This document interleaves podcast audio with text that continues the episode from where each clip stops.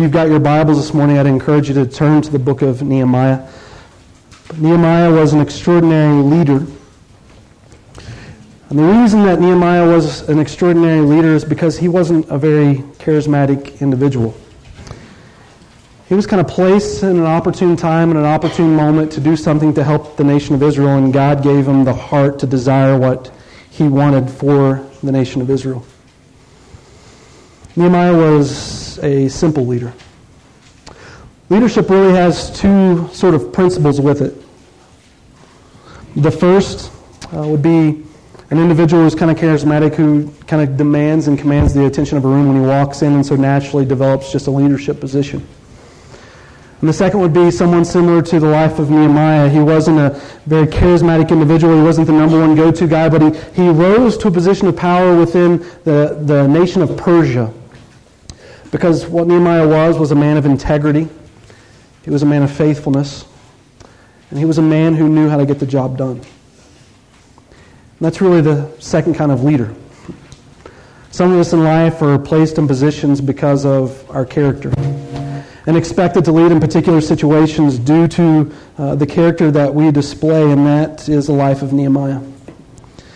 Nehemiah comes uh, before God, and we saw in chapter 1, and as he learned about the condition of his nation, uh, Jerusalem, his, his, his people, the Jews, in the city of Jerusalem. And in learning about the nation, Nehemiah's heart literally broke. And what we find, though, in, in the book of Nehemiah in chapter 1 is that Nehemiah didn't learn any new information concerning the nation of Israel. The information that Nehemiah learned was over 140 years old, that the nation of Israel had been destroyed. And yet, 140 years later, here we find Nehemiah with his heart breaking over the circumstance. Nehemiah was uh, completely understood the situation of, of the Jewish people and, and their nation, which God had called them to live, because Nehemiah was living in Persia as a slave, serving the king. His people had been conquered. But his heart, 140 years later, after this conquering took place, began to break because God was developing within Nehemiah the conviction to do something for the nation of Israel. That way, the, the nation of Israel could once again stand in the glory of God and be a representation of who God was through those people. After all, we're 400 years, over 400 years before the coming of the Messiah, and the Messiah was prophesied to come and do ministry in Jerusalem and be born in Bethlehem. And without a nation to do that, uh, the, the promises of the Messiah couldn't be fulfilled. Nehemiah literally means the comfort of Jehovah. Nehemiah stands in a place in history at a particular moment in which the people needed the comfort of Jehovah, the comfort of Jesus. What I'm going to look at this morning is, is very simplistic for us as we begin to study in the scriptures what the book of Nehemiah is about. Nehemiah is interested in rebuilding the city of Jerusalem, but not just the city of Jerusalem, the hearts of the people that made up the city. His desire and his conviction was to see that city live for what God had called them to be. And as that conviction was carried within Nehemiah, he knew that that conviction needed to be expressed on behalf of the nation of Israel, and the Jewish people desired to go back to, to, to Jerusalem and rebuild that city. As his heart burned, so must the people within Jerusalem to rebuild. And so Nehemiah expresses to us the desire of leadership. Today we're going to be simply looking at what simple leadership is all about within the book of Nehemiah. What does it mean to lead, and how can we do that in the most simplistic form as we see within in the life of Nehemiah? The first thing that we see in, in the life of Nehemiah is simply that Nehemiah took a stand. The idea of complacency is what crept into the nation of Israel. For 140 years, the, the nation and the city of Jerusalem lie desolate. And Nehemiah, now in, this, in his position in his living, uh, gets the conviction from God to rebuild the city. But the nation of Israel in itself was in a place of complacency, not designed for this nation to be rebuilt. And so Nehemiah, in his position, in his power, and his authority, his desires to take a stand to make a difference for what God has called the Jewish people to do. And it says in verse 1 In the month of Nisan, in the 20th year of the king of Artaxerxes, when wine was brought for him to the king, I took the wine and gave it to the king. Here we find in verse 1 that, that Nehemiah is going before the king in the month of Nisan. We saw in chapter 1 and verse 4 that when Nehemiah went before the Lord, it was in the month of, uh, prayed before the Lord and received this conviction. It was in the month of Kislev. In our calendar, it would run between the month of November to December. And now in the month of Nisan, which is between March and April, Nehemiah comes before the king. In chapter 1 and verse 4 of, uh, in the book of Nehemiah, it tells us that Nehemiah fasted and he prayed. So based on this, this chapter of the Bible, excuse me, in, in Nisan, what we find is that Nehemiah for four months has been on his knees. He's been fasting and praying to go before the king as an opportunity to share with the king the conviction that Nehemiah has had placed upon his heart. Nehemiah is about to take a stand. A stand that will make a difference not only in his life, but in the hearts of the nation of Israel is his, is his hope. He says, I took the wine before the king. Nehemiah had a position that was referred to as cupbearer. Nehemiah was cupbearer to the king of Persia. Could you imagine being a cupbearer to a king who was conquering nations around him? Literally, people angry over the loss of their loved ones, and many would desire to see a king like that come to an end. And Nehemiah had the position of drinking the wine that, contain po- that could contain poison before the king would allow the wine to touch his lips to discover whether or not it was going to kill his cupbearer. I mean, what a stressful job to have. What an easy job to have, but what a stressful job to have to come before the king and be in charge of taking this wine. But it tells us in verse 2 something specific about this situation. in Nehemiah, as he is getting ready to present to the king four months later his desire to go back to Jerusalem. It says, So the king asked me, Why does your face look so sad when you're not ill? This can be nothing but sadness of heart. And Nehemiah makes this remark I was very much afraid. It was custom during the time, especially before the king, that you were not supposed to be sad in his presence. See, the king carries a lot of burden and responsibility on behalf of the, of the nation upon his shoulders, and anyone who carries any sadness before him might take away from the king's demeanor and his desire to carry the burden for the nation. A sad face before the king might show a sort of disloyalty to the king. It's as if they're saying to the king, King, I, I, I don't trust in, in, your rulership and your leading. I'm not satisfied with it. And so my, my look of distaste towards you is, is an accusation against who you are. It could also bring death. To be sad before the king, the punishment could oftentimes be lose your life. At the very least, before the king, it might give somewhat of a suspicion. Have you ever been in a point in your life that you carried such a degree of sadness that it couldn't help but be expressed outwardly from your heart? Nehemiah carries this just like Jesus in Luke chapter 19 and verse 41. It tells us that when Jesus enters into Jerusalem for the last time, his heart literally breaks for the people of Jerusalem, and Jesus wept because they were sheep without a shepherd. And Nehemiah preparing to take a stand on behalf of his nation before a king that holds his life within his hand, is going before this king and he's carrying the heart of Jesus to the point that the sadness and sorrow within his heart is being expressed on his outward countenance. Nehemiah is broken for God's will in his life. And so Nehemiah, it says in this passage of Scripture, is sore afraid. He's in a position of responsibility. You ever been placed in a position in life that only your countenance uh, of the heart brings sadness exteriorly that people can see, but the, the weight of the pressure of decisions that you're about to make make you sleepless to the point of, of maybe you don't even eat? Makes you sick to the point that you desire not to even have food, as Nehemiah fasted and prayed over the circumstance. Nehemiah carried the conviction of God, and in so doing, he desired to take a stand on behalf of God, and so he is sore afraid. Have you ever prayed over something that carried the magnitude of life within its hands? Nehemiah desires for the people of God to get back to Israel, to follow after the Lord, but not only for those people to follow after the Lord, but God's glory to reign within the city so that the nations around may see the evidence of who God is. And so, literally, the spiritual condition of people, the eternal life of people, the weight of God's glory being understood in the lives of the people weighs and rests upon the heart and shoulders of, of Nehemiah as he carries this conviction and this burden. And Nehemiah desires to take a stand. Ever prayed over someone holding terminal sickness? You ever prayed for someone needing spiritual life. You ever prayed realizing that the position that God has placed you in is going to call you to go before a king who holds his life within your hand, and your sadness and conviction and sorrow could be looked at as treachery to the king by desiring to go and create and rebuild another nation whose teaching and philosophy and religion and beliefs will be contradictory to what the king wants to teach? God has called Nehemiah to take a stand. Stands aren't always easy, but it is what God calls us to do.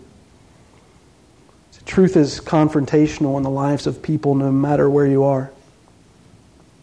And just as Nehemiah desired to rebuild the city and see the nation come back to know him and grow in God's favor and glory, so is God's call for the church.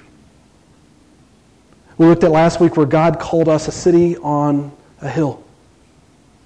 Your glory and your light is to be displayed to all nations, and there is no compromise in the truth that God has given us to display. We are people who take a stand. Nehemiah, though, was afraid, but Matthew chapter 10 and verse 28 says, Do not fear those who can kill the body but are unable to kill the soul, but rather fear him who is able to destroy both soul and body.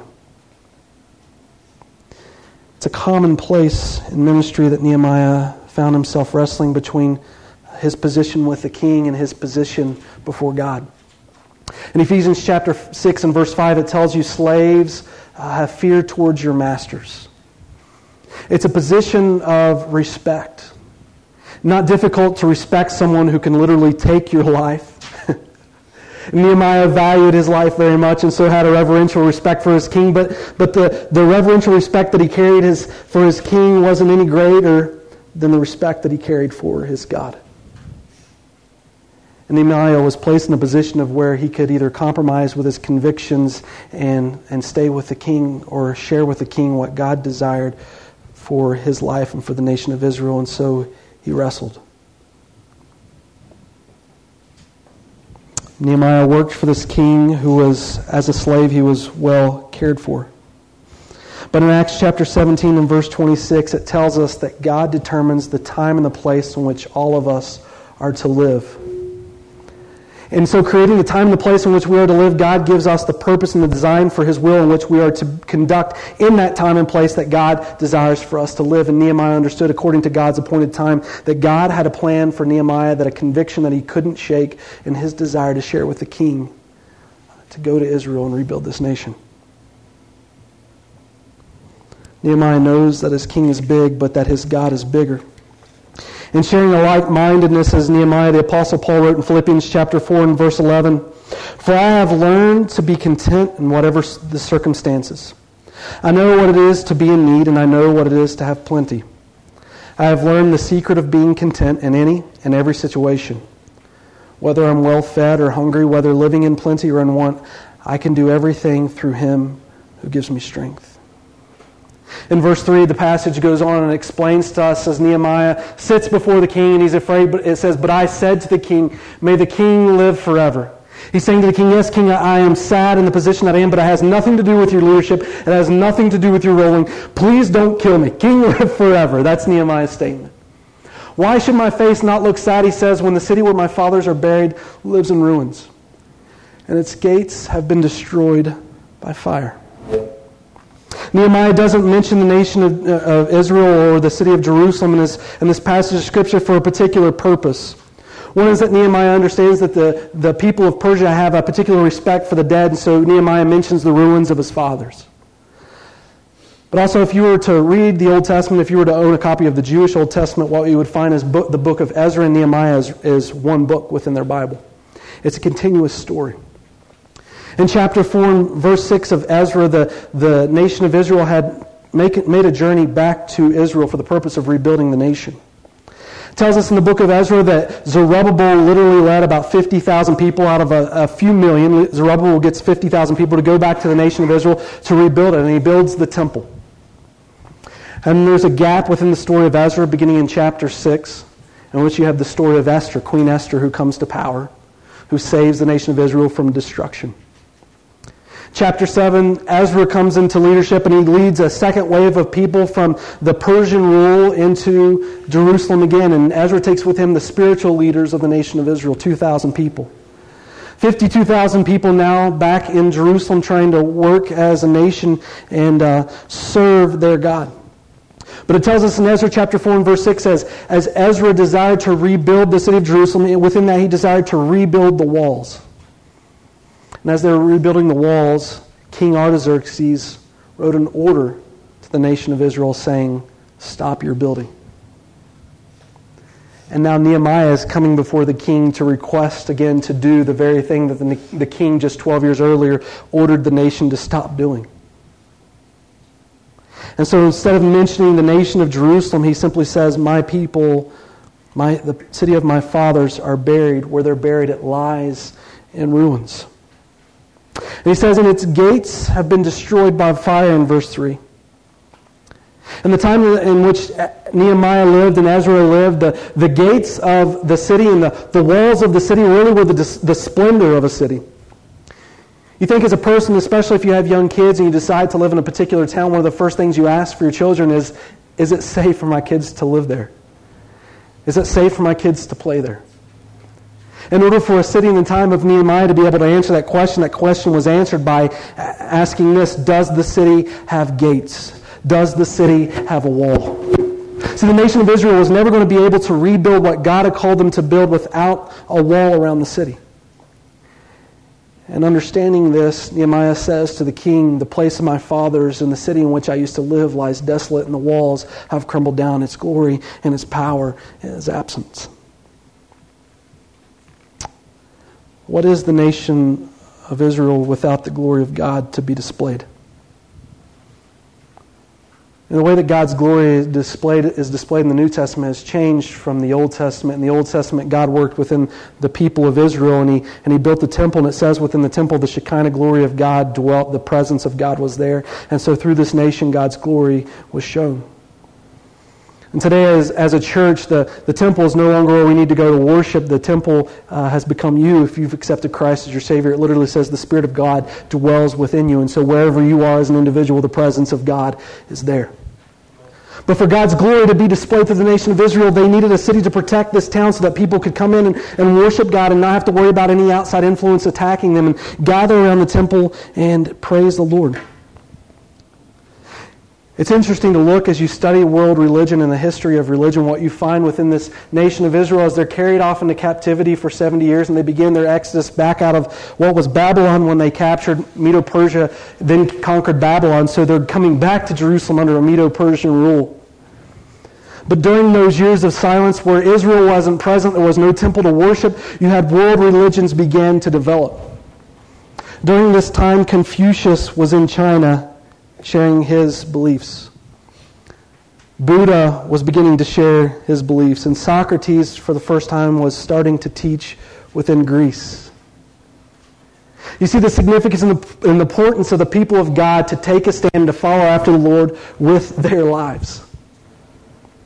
Without the presence of God's glory being displayed within the city, God's glory wasn't captured among the hearts and the, and the peoples and the nations that surrounded Israel. And in so doing, they sought to find their own religions. Nehemiah took a stand. And what we're going to find is Nehemiah takes a stand. Oftentimes, as Nehemiah takes a stand, he also becomes a person of prayer. Nehemiah was a prayer. To be a simple leader simply qualifies as this don't compromise your position in which God has called you to live. Take a stand. I want to be clear in saying take a stand. I don't mean be mean to other people. It's possible to take a stand without uh, losing integrity and love towards others. If you need an example, look at Nehemiah's demeanor before a king. Nehemiah is going to go before a king who asked the walls to be stopped being built in Jerusalem. He's going to request these walls to be built again, but he does it in such, an, in such a, a humble demeanor as a leader that, that the king gives in to Nehemiah's request. But in his own conviction, that conviction that God had placed on his heart, Nehemiah takes a stand. But in taking a stand, he prays. I love this leadership position of Nehemiah. I mean, you can tell when real ministry is taking place when you can find nothing other than to be driven to your knees on behalf of, of the situation to ask God for help. Here he is before the king. The king already knows he's sad. The king could take his life at this moment. He knows his request before the king is going to be huge, and the king could, could take his life. And it tells us in verse 3, he says, May the king live forever. But here he is in verse 4, the king said, What is it you want? And then I prayed to God in heaven. This wasn't a long prayer. There's not even the, the type of prayer, the specifics of his prayer mentioned, but I can imagine the situation, what it is to sit before this king in fear, hold your life in his hand, and just say, Okay, God help. Please don't let the king kill me. Get me to Jerusalem. God, help me to carry out the conviction that you've placed here in my life. It's not a, it's not a question in Nehemiah's mind of what God wants him to do because Nehemiah already understands what God wants him to do. It's the strength and the help to carry him through the circumstance in which he finds himself faced. God help. Nehemiah is before the king who he doesn't have time to play games. He just simply speaks directly, Nehemiah, give me what you need. And Nehemiah relies on the antidote for anyone who's anxious in any particular situation. It says, cast all your cares upon him because he cares for you in 1 Peter 5. And so Nehemiah, naturally, as a leader who's followed after God, goes to prayer. Not only does Nehemiah pray to God, but he also plans. Nehemiah takes a plan before the king. He says in verse 5 And I answered the king, If it pleases the king, and if your servant has found favor in his sight, let him send me to the city in Judah where my fathers are buried so that I can rebuild it. He says, Send me where my fathers are buried. You know, sometimes in, in our lives, we're not always in the position of Nehemiah.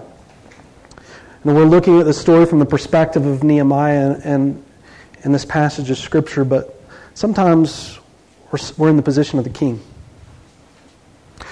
Sometimes we already have the resources that God needs for a particular task to be conducted, and all we need is, to do is make those resources available to God's people. You know, I was thinking about the way that this church was established, similar to the life of Nehemiah. Stacy and I, before coming to Utah, I had a conviction to see, two years ago, we're only two years old, to see a church uh, built in the city of Lehi. And so, with the conviction that God placed upon our heart, we went to kings or pastors of churches in positions of opportunity to help us. And we shared that conviction. And sharing that conviction, they got behind the vision of seeing a church established here in Lehi, but not just them, you, you did too. It starts with a conviction that leads us to a stand that takes us to a place that says, God, we are not big enough, and Lord, we are just praying that you help us in this situation. God, you've put this burden on our heart to see this established. God, fulfill this work in us. And then we make the plans by going to the people of position who have the authority to be able to help us. And the king says in verse 6, he asks Nehemiah, then the, then the king with the queen sitting beside him asked, How long will your journey take and when will you get back? And it pleased the king to send me. So I set a time. How long will your journey take to the king? Try this with your boss, okay, when you go to work. Um, according to Nehemiah chapter 5 and verse 14, Nehemiah's request was 12 years. Boss, I need a 12 year vacation. and he'll say, There's the door. and Nehemiah comes before the king, and he's not only saying, I need a 12 year conviction. Just think about for a minute uh, uh, if we just use the President of the United States as an illustration. All of a sudden, the President of the United States is ruling and governing politically this nation and all of a sudden a security guard or maybe one of the janitorial services uh, is within the, the presidential suite and he's listening to the king with his politics and he says to the king, you know, king, I don't agree with your Middle Eastern policies. Um, I need a 12 year vacation. I need you to give me a job promotion. I need you to make me an ambassador to the city. I, I want to go and rebuild the city. And what I want to do when I rebuild the city is I want to become its ruler. Then I'm going to teach the people how to follow God. And it's a God contrary to the one that you believe in. So they're going to teach contrary to what you believe in. But as this nation begins to rebuild, what I want this nation to do is then come to your nation and teach your nation how to follow after our God. And by the way, I want you to fund it all. And the king asks, 12 years. you want to go to a city that doesn't have any walls, that isn't protected with your family, and take the nation of Israel that could be destroyed and crushed by nations surrounding them and live there? And it says in this verse, So it pleased the king to send me, so Nehemiah set a date. For 12 years, Nehemiah went upon this journey. And I like the way it tells us in verse 6. Now, this is, this is just a rule for any guy sitting next to his lady. The king was sitting with his queen, okay? This is saying to us don't embarrass the man in front of his woman. And Nehemiah, in this position, adding to the fear, shows us that the king is sitting with his queen, and Nehemiah still has, in the conviction of God, to take a stand not only before the king, but also maybe even embarrass his king by saying he doesn't agree with the, the way the nation of Israel is being governed and ruled, asking that the people may be free to rebuild the city again. Nehemiah had a plan. It goes on to tell us in verse 7 that Nehemiah's plan continued. Nehemiah really understands he's only going to get one shot at this.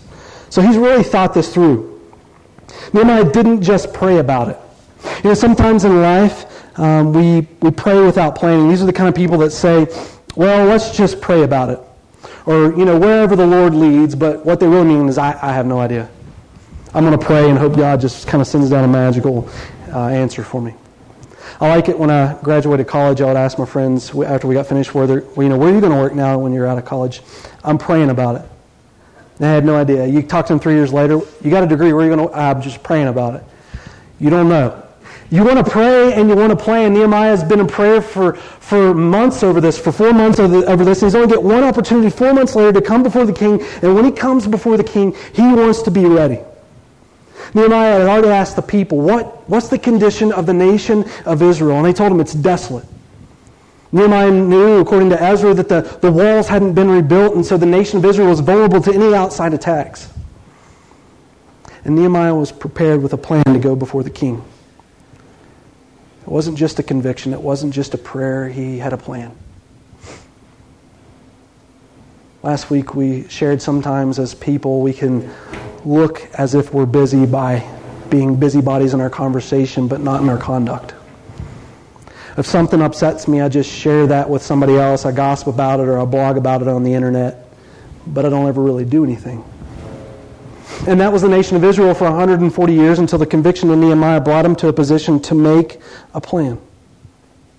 He says in verse 7 I also said to him, If it pleases the king, may I have letters to the governors of Trans Euphrates? so that they will provide me safe conduct until I arrive in Judah. And may I have a letter to Asaph, keeper of the king's forest, so he will give me timber to make beams for the gates of the citadel by the temple and for the city wall and for the residence I will occupy. Nehemiah is saying, okay, the, the nation of Medo Persia was really divided by the Euphrates River, and it was looked upon as really two nations within one. And so when Nehemiah crossed that river, he wanted letters to those governors as well to give them free pass uh, the rest of the way. Nehemiah had prayed, and Nehemiah had planned. Goes on to tell us as Nehemiah prayed and planned, not only, not only that, but he makes another request to the king. He says to the king, Okay, king, you know the, the garden that you have that keeps your own forest, um, that you've created for your own beauty? Can I chop those trees down? King, will you allow me to, to have what I need from, from your own garden and supplying for our own physical needs as a nation of Israel? It tells us in verse 6 that it pleased the king to give to Nehemiah what he desired. You know, as people, as we think about this for a minute, um, how does God build his church? What does it mean to be a leader? Nehemiah real, really simply broke this down. Let me just give you a goal for our church, 2011. We always want to cast vision here. Um, what's God's goal for our church? Here's, here's my plan. I want the people within our church to grow deeper in their understanding of God. In the life of Nehemiah, the, the, the nation of Israel was carried off into Babylon out of disobedience to God because they never grew in the depth of their relationship with God. You know, we sing a song that says, God, I want to know you more.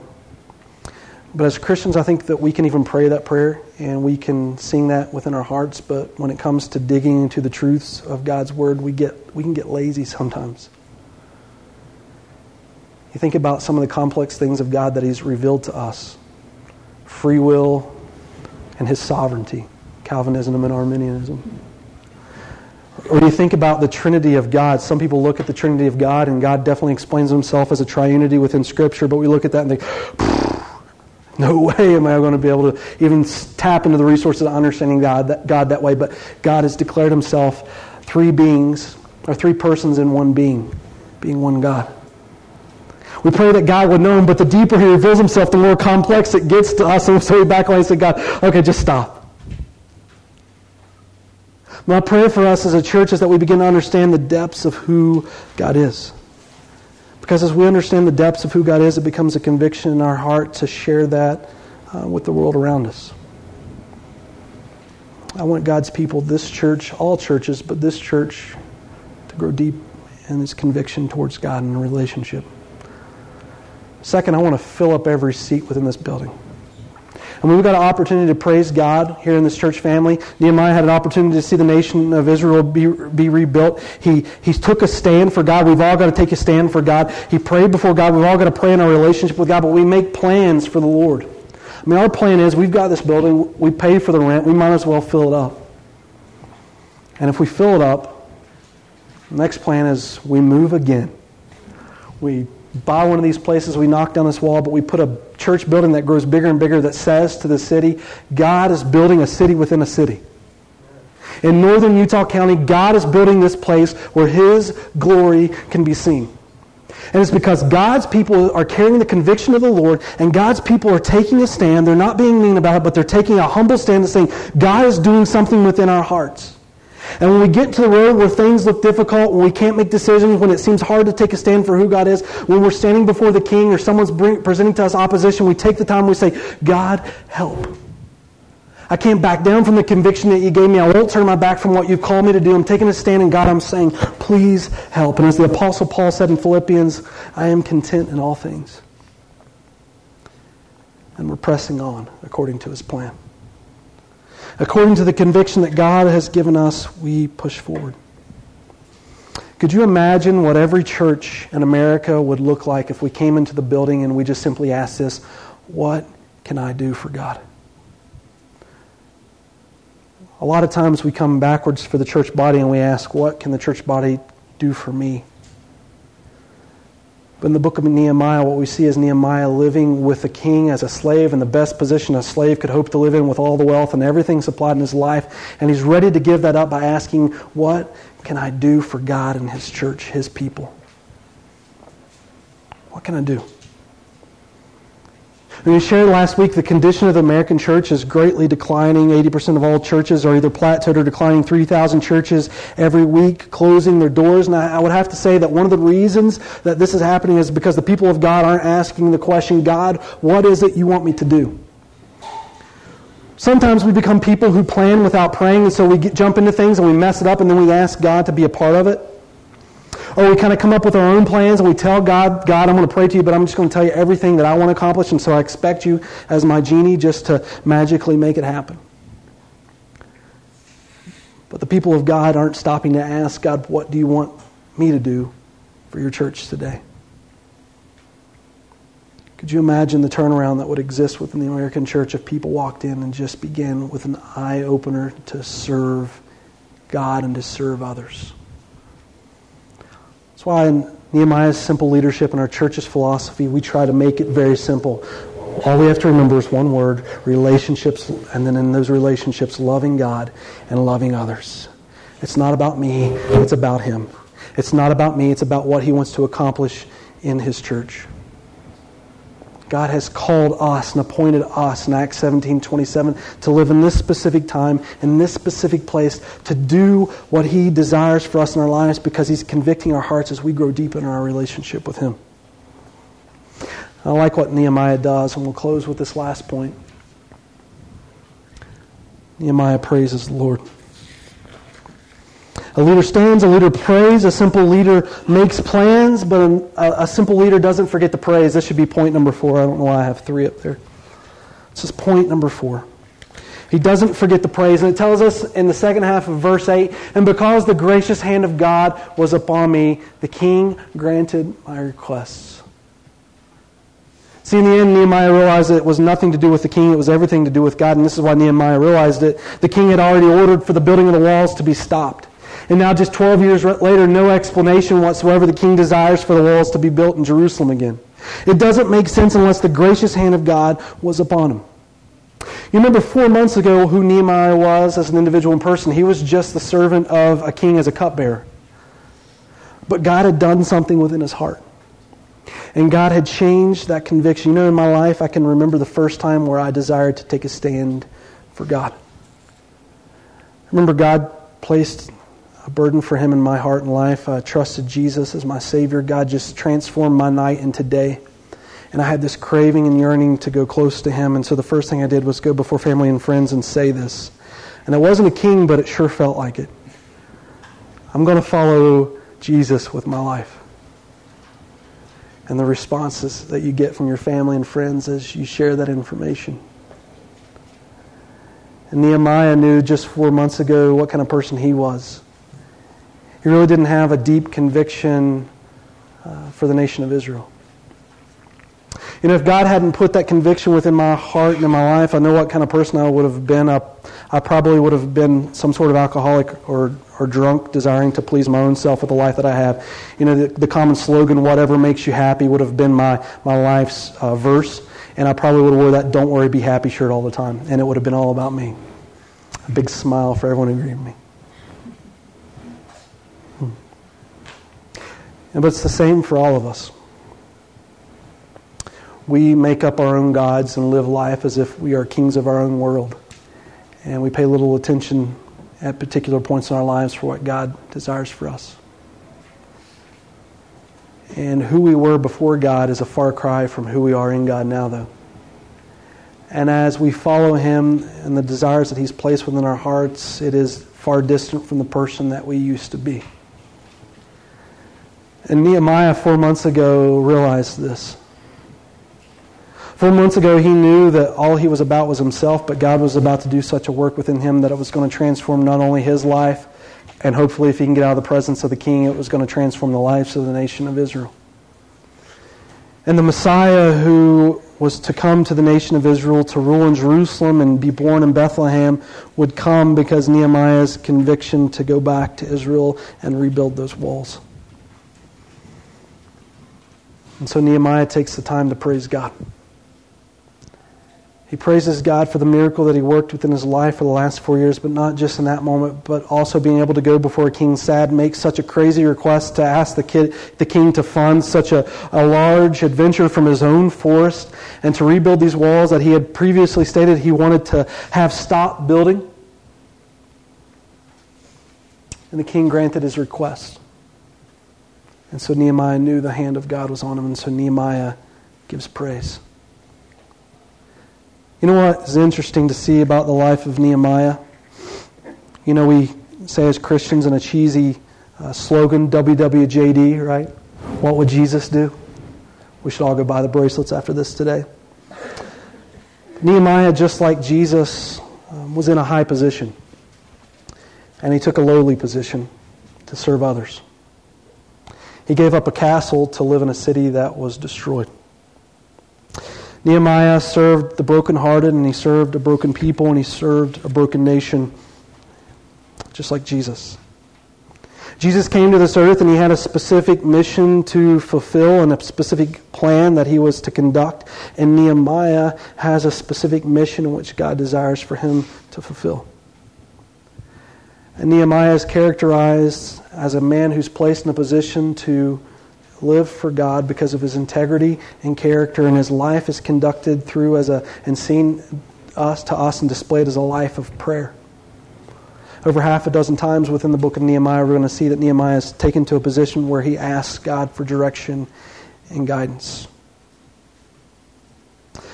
Every day um, in Utah, and I pray this continues with my life, I, I wake up with a conviction for northern Utah County. I wake up with a conviction and a prayer and a plan. But I always wonder myself, why in the world does God want to do this in me and through me? I mean, couldn't He pick a grown up to do this job? That's why I feel sometimes.